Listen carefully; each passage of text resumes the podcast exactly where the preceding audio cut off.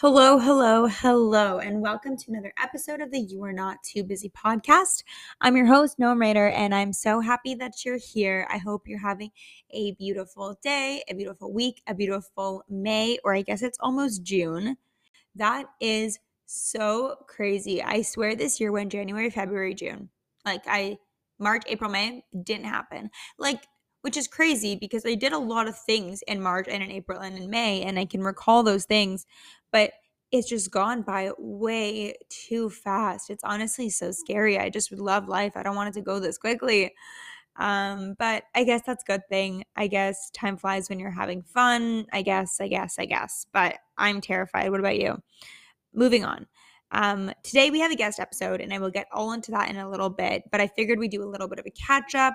I don't really have too much new to say in terms of my life update since we last spoke because I mentioned this on the last episode, but I'm going to be on like the same rotation for three months right now, which is so exciting because I've never had any sort of routine for this long, or not never, but not since medical school.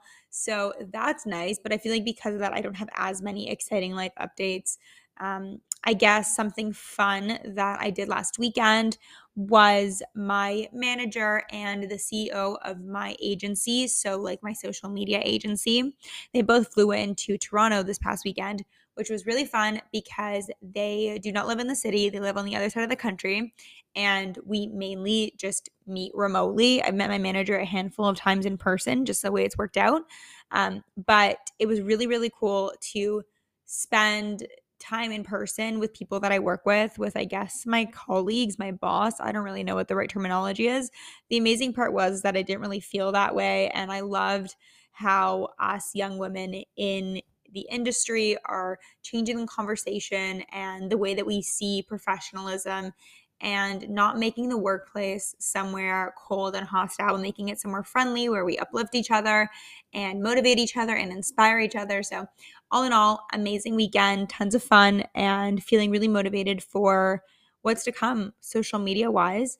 Um, other updates are it's going to be my birthday in like a week and a half. Terrifying again. Clearly a recurring theme. The time is going way too fast. I can't believe it's been another year around the sun. But um, I am really excited to celebrate my birthday, which is new for me because I am not a huge birthday person. I think mostly because I used to get a lot of anxiety around my birthday and around expectations and if I would end up spending the time alone or if it like people, I don't know, you know what I mean? Like all those classic things just make used to make me really nervous. But this year I have a, just a sense of peace with it, which is really nice and refreshing. And just knowing that I can fill my day with the things that make me happy and the people that make me happy will be there. And I don't need any glitz and glamour. I just really need those pure, basic, happy things. And I'm looking forward to it. And then two days after my birthday, I am leaving to Spain. But I think we will touch base before then. My plan is to get another episode out before I go to Spain. So we'll chat then. And I think it's going to be a solo episode because it's been way too long since I did one of those. But nonetheless, I wanted to chat about a little something, something that's been on my mind before we get into today's episode, just because I feel like it's something that's just been coming up again and again in conversations with my friends, and maybe you'll benefit from it as well. Okay, so let's backtrack a few days ago. Again, that's something that's come up a few times, but this specific incident really sticks to mind. Um, I was at dinner with my friends, and someone asked the question, what are some of your major goals for the year? What are your bucket list items? Like, what are the big things you want to achieve? And people started answering different things like, oh, I really want to travel to this country. I want to make this amount of money. I want to start this project, etc. And I kind of was listening and obviously super excited for my friends, but I started to realize that I don't actively have any super delineated major goals for the year. So it's not that I don't have general goals, but I didn't have the specific milestones that I was trying to reach the same way that I had kind of written out and envisioned in past years. Um, so, for example, last year in 2022, it was I want to graduate medical school. I want to match to my top choice residency. I want to succeed in my first few months of being a physician. Um, I want to travel to Europe. Like, I had all these firsts and these new things that I was trying to do. And this year, I still made a vision board in, at the beginning of the year in January. I still wrote out, wrote out my goals, but without realizing, I think they were just much more general and much less ends focused. They were they were more about the means to the ends. And one of my major goals for the year was really just to be present and to slow down and stop chasing the next thing. And that was like one of the main ones I'd written out. And I guess without realizing the other goals that I wrote, because they weren't so ends focused, they were more about the means, the journey. Um, it kind of lended to that. And throughout the year, throughout 2023, I'm starting the year as a resident doctor. I'll finish the year as a resident doctor. I don't have any major life changes coming up. Things are stable and good and happy. And I just kind of consciously or subconsciously decided to take the year as I guess a transition year, a filler year, a more calm year, not looking to really um, kind of hit the next step, but really just enjoying where I'm at. And again, I don't really know if this was conscious or subconscious. I think it was a mix of both because I did, like I said, make the goal of wanting to be more present, but I didn't really actively decide that I don't want to kind of have other goals this year, if that makes sense.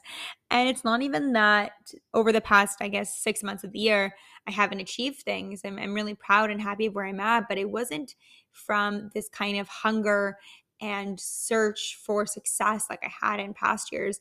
And I've just had a greater kind of sense of peace with where I'm at and trying to enjoy this exact moment. And all of this to say it's something that I'm really actually quite proud of and really happy about. And could I have maybe progressed in my career, quote unquote, faster if I had more quote unquote goals or direction this year? Maybe, maybe I could have. But is that really the point? And I think all of this to say, a theme that keeps coming up again and again for me over the past couple weeks, months, is that life doesn't need to be hard. Like the goal of life, the purpose of life, the meaning of life is not necessarily to struggle. Sometimes we struggle, and overcoming these struggles is a beautiful part of life and it teaches us so much and shows us so much strength. But we don't need to struggle. We don't need to look for adversity and difficult times. It's okay to just be, to just enjoy, to be a human being instead of a human doing. And just next time you catch yourself doing something that isn't bringing you joy, that is making you stressed, that is making you worry, that is making you overworked. I'm not saying give up on that. I'm not saying don't do it, but remind yourselves that life doesn't need to be hard. Sometimes it is hard. Sometimes there's things that we can't avoid, things we can't change, obstacles that we have to go through. But other times, and I think for some of us often, how many times do we create those own obstacles and barriers and hardships for ourselves because I don't know. Do we crave it? Do we crave the difficult times and the hardships? I'm not sure, but it's just something that's been coming up again and again for me. And I don't really have it all sorted out. But the moral of the story is, is remind yourself of that. Remind yourself that life should be fun and joyful. And also just check in with yourself. Maybe the goals you set at the beginning of the year aren't the ones you necessarily need for this year. Maybe you've subconsciously taken yourself to a point that you didn't even know you needed to be at. Like, I don't think I actively knew I needed this until this year. I honestly have no idea if anything I said just made sense, but if it resonated with you, I'm glad. Anyways, I just wanted to get that out there. Again, I'm going to do a solo episode next week. A few things I want to chat about, but kind of along this topic. So we will touch base then for sure. Let's get into today's episode because we have a super fun guest on today, and I know you guys will love the conversation. Today, we are chatting all things skincare, evidence based skincare, beauty treatments, Botox, and so much more. We have Dr. Christina Huang coming on the podcast. She's a dermatology resident physician and she has so much knowledge to share. And it was really insightful for me even someone who considers themselves a bit of a skincare junkie and skincare lover, and also someone who has education and training in science and in medicine. But hearing from her and her evidence based explanations of how skincare works and how different beauty treatment works, like microneedling and Botox. It was super cool, super insightful. And if that's something that's been on your mind, if you also love skincare and beauty, I think you'll love today's episode. So let's jump into it, and I will see you on the other side.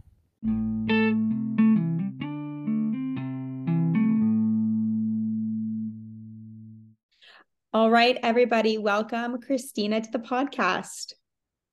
Thank you so much for having me. I'm glad we finally found time to make this happen.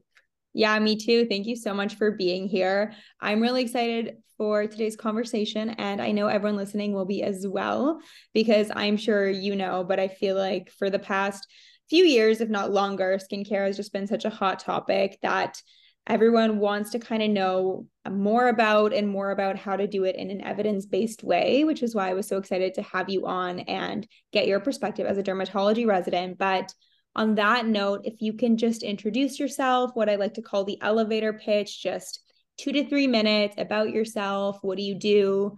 And what can we learn from you? Sure, sounds good. I totally agree with that, by the way. Like, I think now preventative skincare is like a hot topic. So I'm glad we're talking about that today. Mm-hmm. Um, so yeah, I'm Christina. I'm a fourth year dermatology resident at the University of Toronto.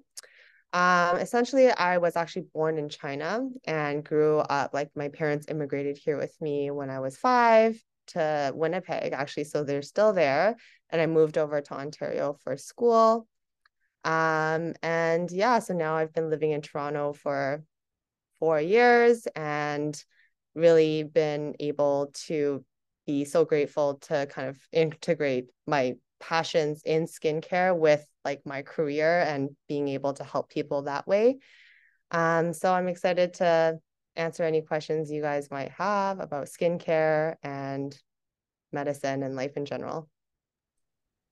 And then a question I like to ask um, all the guests that I have on is do you know what your Myers Briggs personality type is, or your Enneagram, or your zodiac sign, or really anything you kind of resonate with, just so we can get to know a bit more about you and kind of your personality rather than just kind of career and titles and things like that?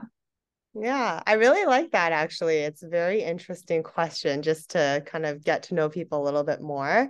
Um, so I'm actually I'm an Aries. And I would say I think it's pretty accurate for for my mm-hmm. personality mm-hmm. traits. Um, so I guess for people that don't, I feel like everyone just reads up on their own horoscopes. No one really reads the That's other true, Yeah. Um, but I would say like for Aries, we're kind of known to be like passionate, outgoing, strong-headed people. And I think that rings true for me because anything that really catches my interest, I almost get really, really into it and really obsessed with it. Um, and get and can get really intense with it, I guess. Um, so yeah, those are some of my personality traits. And I think like, you know, Aries are they're usually very like dynamic, direct people. So um, I don't know if that's a good thing or a bad thing. I guess could be both. But um, yeah, I would say that those are pretty true for who I am and what has brought me to where I am today. Yeah, for sure. I was just going to say, I'm sure that that's paid off well pursuing your career in dermatology. So, I guess, kind of on that note, what motivated you, or I guess in your words, kind of sparked this passion for skincare and then dermatology as a specialty? And kind of what was your career path to get to where you are today? Hmm. So I think indirectly, I've always had some kind of influence for like you know maintaining good skincare from growing up. So I was born in China, like I mentioned, and my parents and my grandma and my mom all really emphasized the importance of skincare um, just growing up. So that was kind of in my innate nature. But then I would say, like, only looking back now when I'm an adult and I'm putting these things together, that when I immigrated to Canada and we were in this like smaller town that mostly were Caucasians, I was probably the only Asian person there. So I didn't realize at the time, but um, you know, it really kind of impacted me looking different from everyone around me and made me realize, you know, like maybe in some ways lose a little bit of confidence that way because I look different than everyone else. Not to say that I got bullied or anything, but um, you know, I just wasn't able to be myself a hundred percent. And I at that time I didn't know the reason why.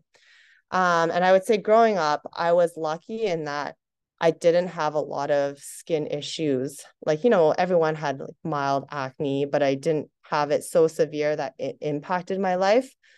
But similar to like what I experienced, I was able to like see what my friends went through when they had really debilitating skin disease that really affected their mental health. Um, so I remember, you know, trying to Google products and, you know, things like that to help my friends when they had really bad acne breakouts or eczema breakouts. So I think even from a young age, before I even considered medicine as a career, before I even knew about like what dermatology was all about, these things were just naturally of interest to me. Um, and just the piece about seeing how much it impacted my friend's life um, really motivated me to look more into how I can actually help them. So I guess that's kind of like I think what initially got me interested in dermatology, but um, I guess after med school, I didn't like I said, I didn't even know what like derm was as a specialty. Um, but yeah, I was lucky enough in med school to be able to find it pretty early on and do more exploring that way. Yeah, I think that's so interesting that you mentioned how one of the main motivating factors for you was how important your skin and to a degree your physical appearance is for your mental health. And I think, I mean, as a resident and as a medical student, I feel like there's sometimes this narrative of, oh, dermatology is all about aesthetics and et cetera, et cetera. And um, I don't know if you feel the same way, but I feel like sometimes what I would hear kind of the whispers among the hall of, oh, it's not as kind of impactful as something like oncology or internal medicine, things like that but really can have such a big impact on someone's life, their physical health or mental health, all of it. So I think that's really, really interesting that that was kind of the motivating factor early on. And I'm sure it continues to be as well. Um, but we can just get right into kind of the meat and potatoes. Um, but let's talk about skincare. And I'd love to hear from your perspective using your experience in general, but also your education what are some skincare products that you think everyone should be using or at least should be doing their research into? And what kind of um, markers do you consider when shopping for skincare products? So, is there anything you always want to avoid or always want to make sure a product has? I know it's kind of a loaded question, but just interested to hear all the information you have. Yeah, I mean, I think, yeah, we should break that down. It's a lot because I think it's not as easy as oh eight you should do a b c and call it a day because in terms of like what things you should be incorporating into your skincare routine i think really depends on what your skincare goals are what your problem issues are and also the age that you are at because obviously everyone is going to go through the the aging process and skincare and aesthetics and everything that we do for our health, essentially, not just for our skin health, is to try to prolong aging or, you know, have as natural of aging or as slow as aging as as much as possible.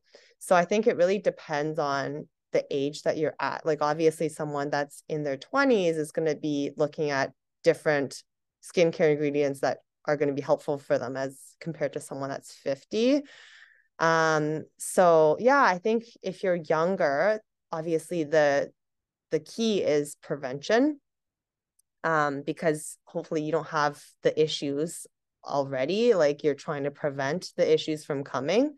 So number one everyone knows sunscreen. That's the number one thing i would say everyone no matter your age should be doing um, every day, no matter if it's if you're inside or if it's raining or if it's winter, you should be wearing it every single day.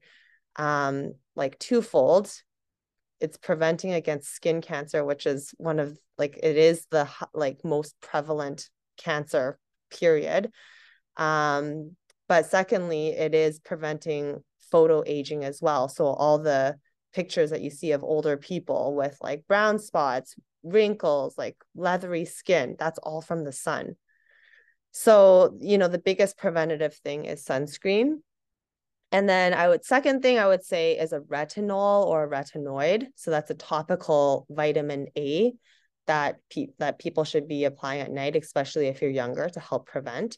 So um, retinoids or retinols are acne treatments. They're they're scientifically proven to help with pimples, blackheads, whiteheads, breakouts. Um, but it also is scientifically proven to decrease the amount of fine lines and wrinkles. So it's a really good preventative measure that way because it helps with your cell turnover, um, you know, the elasticity of your skin, the texture of your skin. So I think that's the second thing that everyone that is younger looking to prevent should be considering or looking into. And then, you know, like the third thing I would say is probably a topical vitamin C or some kind of antioxidant.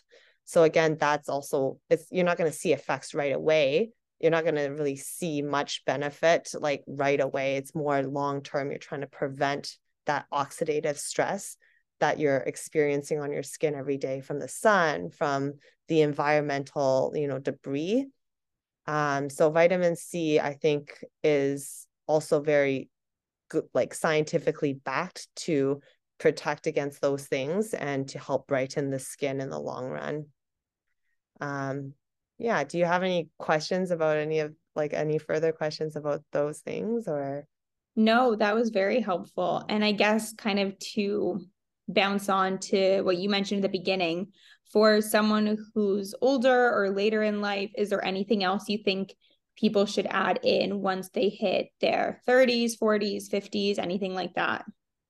Yeah, I mean, personally, I've, you know, I've done a lot of cosmetic procedures as well on patients and seen the results and also seen people older, like already that have static lines, perhaps looking for solutions.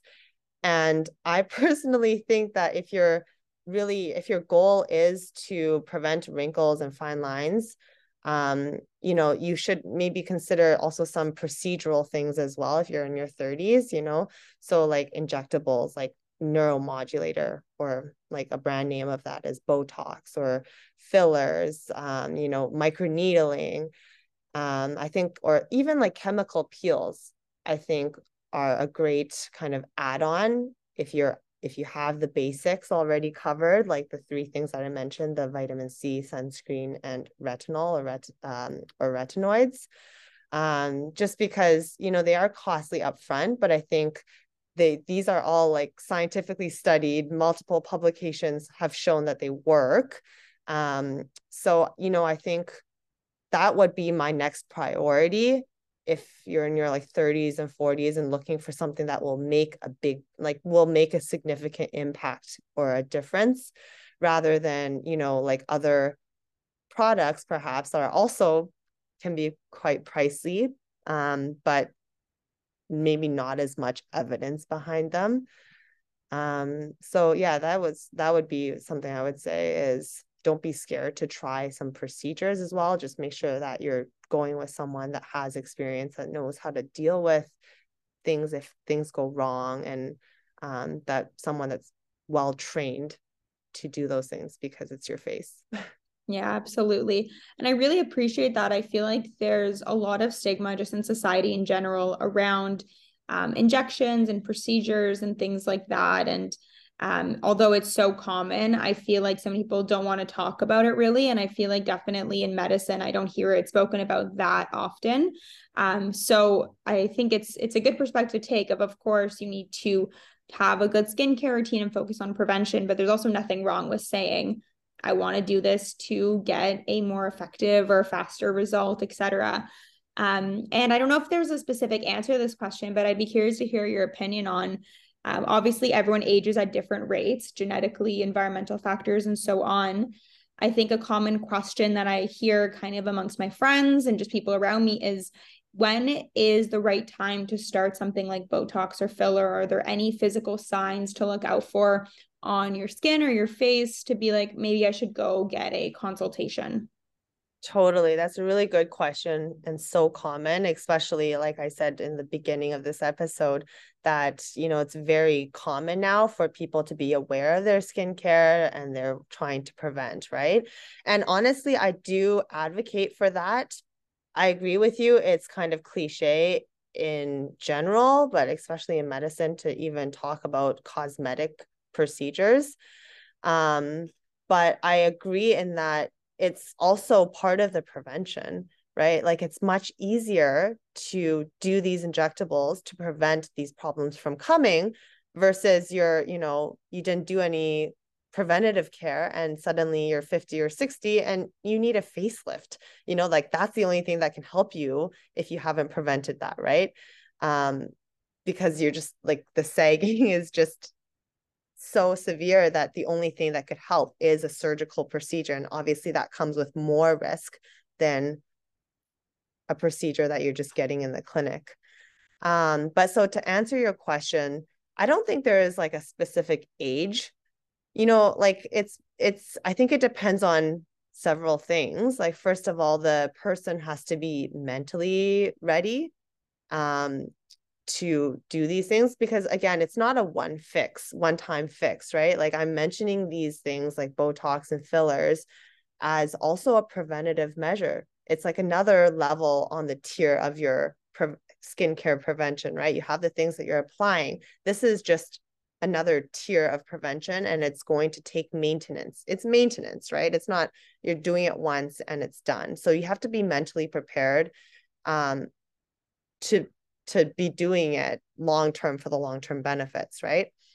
Um, and so I think it's also important to differentiate, like, for example, if we're just saying like Botox or like neuromodulators versus fillers, because they do different things and the goal and the outcome is different so like i wouldn't even say like oh there's one t- one age that you should be doing both because maybe sometimes like you know you might need some botox but not fillers yet right? It depends on what is it about your skin that's bothering you.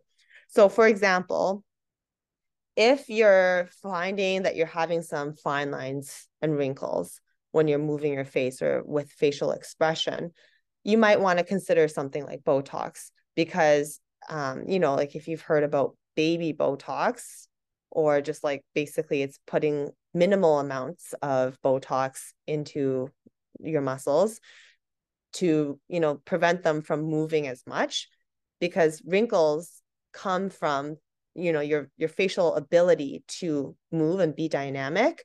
And then every time it creases it will create a fold right? So if you fold something many many many many times the fold will be there without you moving. So I don't know if that analogy makes sense, but so if you don't move the muscles, it can't, your skin can't fold, therefore it can't make the wrinkles. So what you're trying to do with neurotoxins or Botox is you're trying to prevent the folding and you're trying to prevent the wrinkles from being static. Um, so you know it's okay if you're moving your muscles and like whenever you're moving your face, you're getting lines. But if you do that enough and over time, you will have lines without moving your face at all. So if you think of someone that's maybe a little bit older, they have resting lines. So that's what we're trying to prevent from doing Botox. So that's all to say. If I think my advice would be t- like if someone is finding lines that are bothersome at with movement, that's sometimes like you know you can consider botox at that time or if you're already having static lines without moving then botox would help with that as well and to help prevent that from getting even deeper.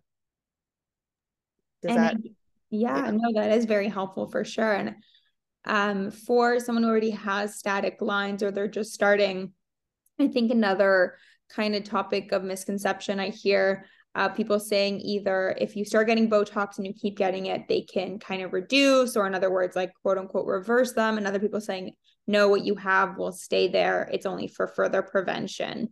So, I'm wondering if you, what your thoughts are on that, on the kind of aspect of reversing existing fine lines with Botox? I mean, I think to an extent, it will soften the lines for sure. But like I said, once the crease is there, you are trying to, it's more the latter, trying to prevent it from getting deeper. But I think the results are you will see a result that it is uh, less noticeable or less, um, it is softer. Um, and you know, that's what people want. Most people, if you go to an experienced injector, they don't want to look done. They don't want to look different from their original appearance. And I think the beauty of like cosmetic dermatology and aesthetics is you're, you're like it, there shouldn't be a cliche around it because you're really trying to enhance someone's natural beauty. You're not trying to make them look like someone else. You're trying to just make them look like what they look like perhaps when they were 20 years old, right? Um so yeah, so I think Botox it does help, but if for example, right, if you already have those lines, then per, and those lines are what's bothering you, then the solution perhaps is not neurotoxins or Botox.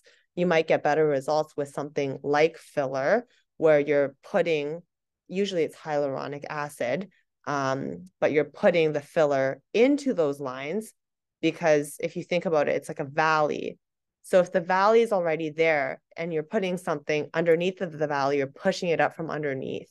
So then that will make the line flat, like it'll straighten out the line because you're putting something underneath. Um, so I would say, yeah, if you already have the lines, then maybe it's time to look into fillers. Um, but if you don't have static lines yet, but that's your goal is you want to try to prevent that, then potentially Botox would be more appropriate in that setting. Yeah, for sure. Thank you. And kind of what I mentioned earlier, but it was a packed question and I got excited and ahead of myself. But I feel like something that people talk about a lot these days are different terms for skincare products. So let's say, like you said, we know everyone should use a sunscreen and maybe a retinol and a vitamin C, but there are so many out there. So, are there any specific terms or um, ingredients or anything like that that you look for in products. So, for example, I know people talk about non comedogenic and fragrance free, cruelty free. What's your take on all of that? Yeah, again, this is I I think this is why it's so important to see someone that has experience in these things because it's not a one size fits all at all. You know, like what it depends on what your skin type is and how you react to certain products. But if I were to try to generalize it, you know, non comedogenic is certainly great for everyone, but especially if you have acne prone skin. Because what that really means is that it's not going to be so thick that it clogs up the pores. Because essentially, if you're clogging up the pores, there's you know there's room for bacteria to build up and that leads to acne and breakouts and pimples so non-comedogenic is great for anyone, but especially if you have already just acne prone skin at baseline. And I agree with the fragrance free. Um, that's just because a lot of people actually have an allergy to fragrances or even preservatives that we find in skincare products. So, you know, if you break out into a rash, like it could happen to anyone, but I would say fragrance free, especially if you have sensitive skin. Um, because if you're sensitive at baseline, any kind of small irritant that is in the product can irritate your skin. But, you know, as a general rule, if you don't know if you have sensitive skin, it's good to be look for signs that are like non-comedogenic and fragrance free. Better to be on the safer side.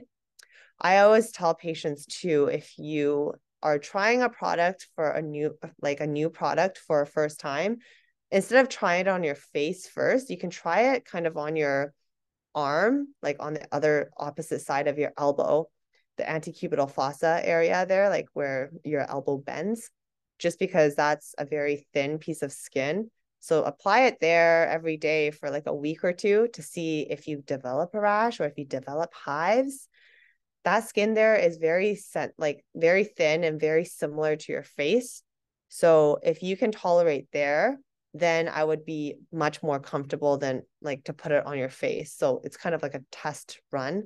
Do it on your arm first. If you can tolerate it there, then maybe try it on your face. Um, and also, if you break out in a rash, it's much better to have one on your arm and it's easier to deal with than having a full breakout on your face. Totally. Yeah. And um, kind of along this train of thinking, um, another term I hear thrown around a lot is clean skincare, and knowing that anyone can call anything clean, it doesn't really mean too much. But um, what's kind of your take on that trend of clean skincare? And if you are looking for quote unquote clean, uh, what should you actually be looking for in your products?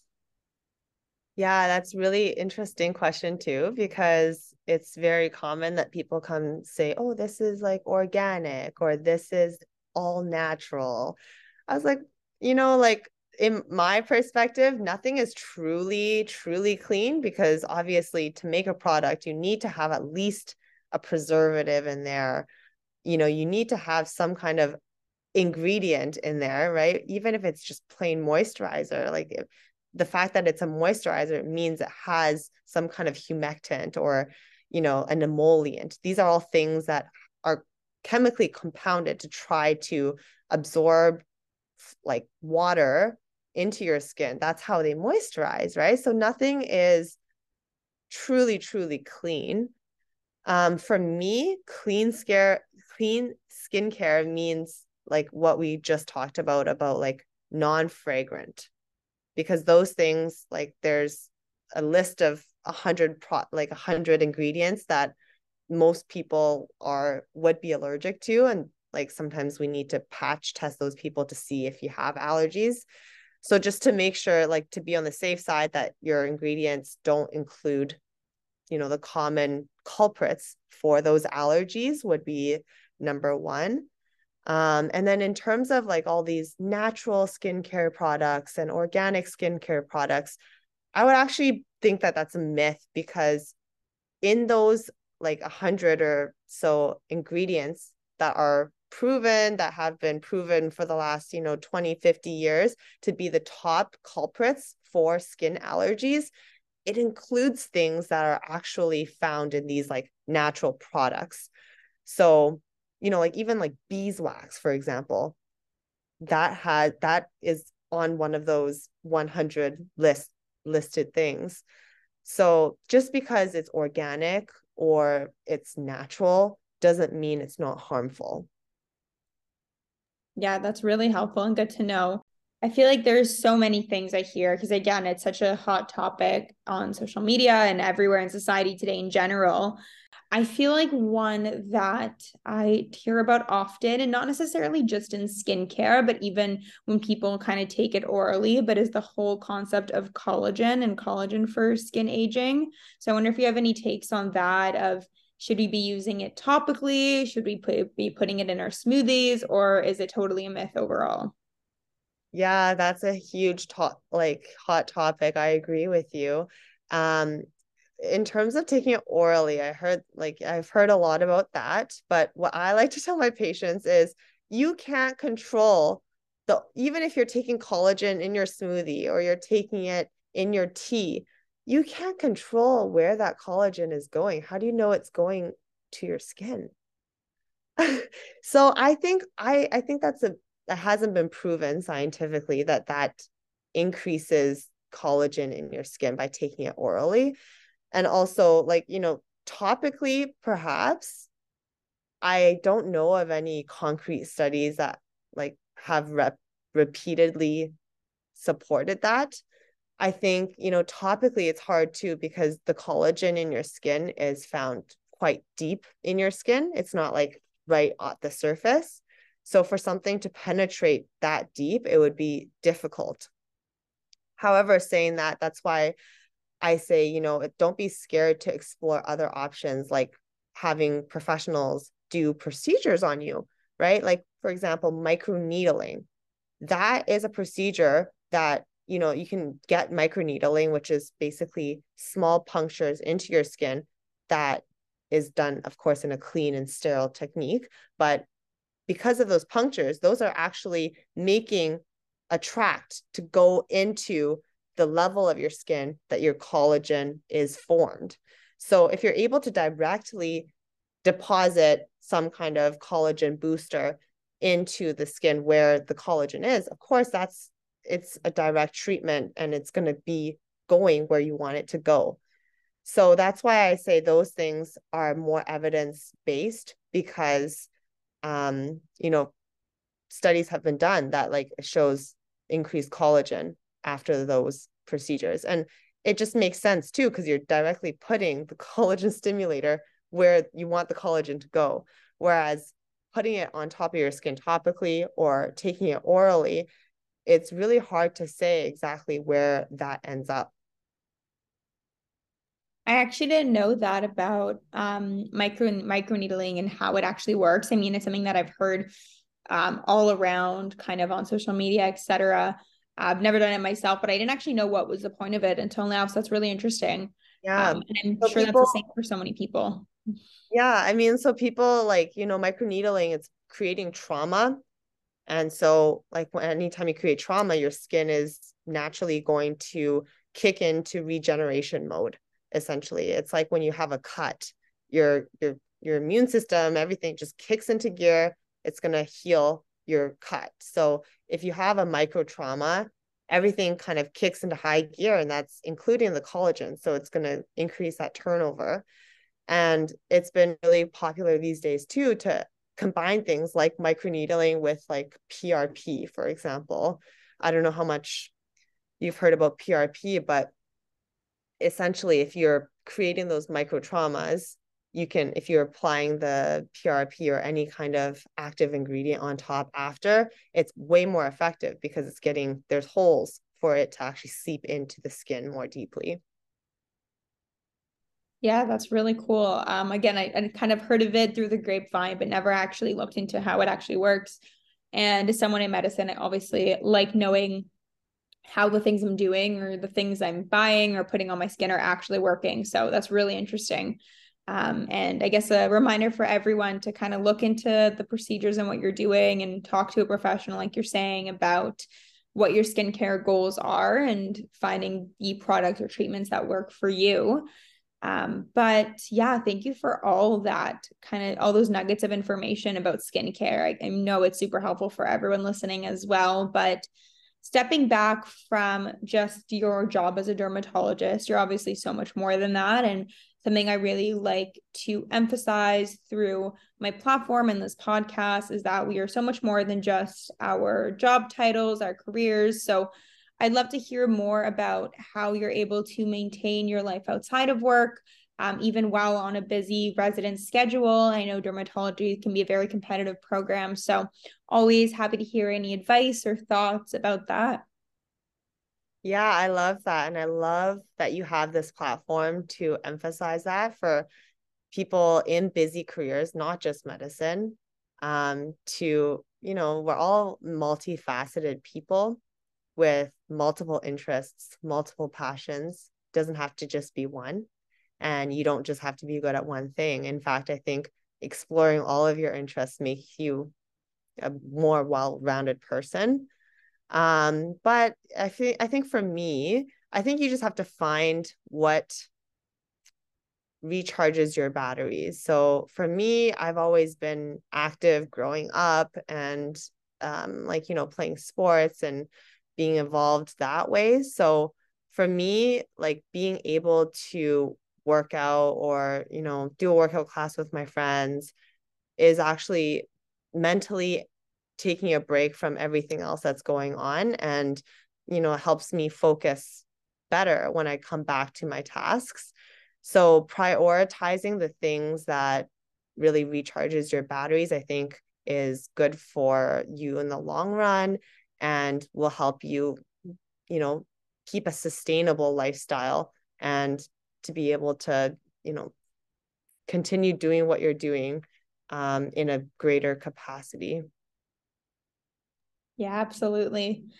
And do you have any um piece like one piece of advice or a few pieces of advice you wish you could give to your younger self, whether earlier in residency, in medical school, or even before that, about um, how to kind of keep keep sight of all of that even during those kind of earlier years where things feel a bit more uncertain or there's more stressors so on for sure in medicine you know imposter syndrome is so common and i remember being at those stages and even now um, having overcome a lot of things like so and similarly to you like getting into medical school getting into residency even having overcome that and you know building confidence from that there's always a sense of am i good enough? Do i belong here? And you know like i guess the thing to keep in mind is just exactly what you said you're more than just your job. You're more than just where you match. You're more than just what kind of residency or what kind of resident you are. So you know, just to be able to take a step back and say, you know, like what are the things that are so wonderful in your life already? You know, your friends, your family, the fact that we have a roof over our head, just keep trying to keep that perspective. And for me personally, I found that going through medical school when I was so just caught up in this whole treadmill and this whole cycle and all of this pressure from everyone in medicine, I found that talking with my friends outside of medicine really helped me gain that perspective about just how lucky I am to be even in the position I'm in today. Um, and even when I feel that imposter syndrome now, I always bring myself back to that place and just think about how much I wanted this and how much I wanted to be in the position I'm in today, even just you know, three, four, five years ago. So, you know, you can always just think back to your younger self and how far you've already come. Yeah, I love that. Well, thank you so much for coming on and sharing all of your wisdom and your experience. And if people want to find you online, ask you any questions, or just reach out about anything else, uh, plug yourself out. Where can they find you? yeah, hit me up anytime. Um, so I'm on Instagram and TikTok, and my handle is Dr. Christina Huang. So D R C H R I S T I N A H U A N G. Happy to answer any other questions or further conversations about anything that we discussed today. Awesome. Well, thank you so much. Thank you so much for having me.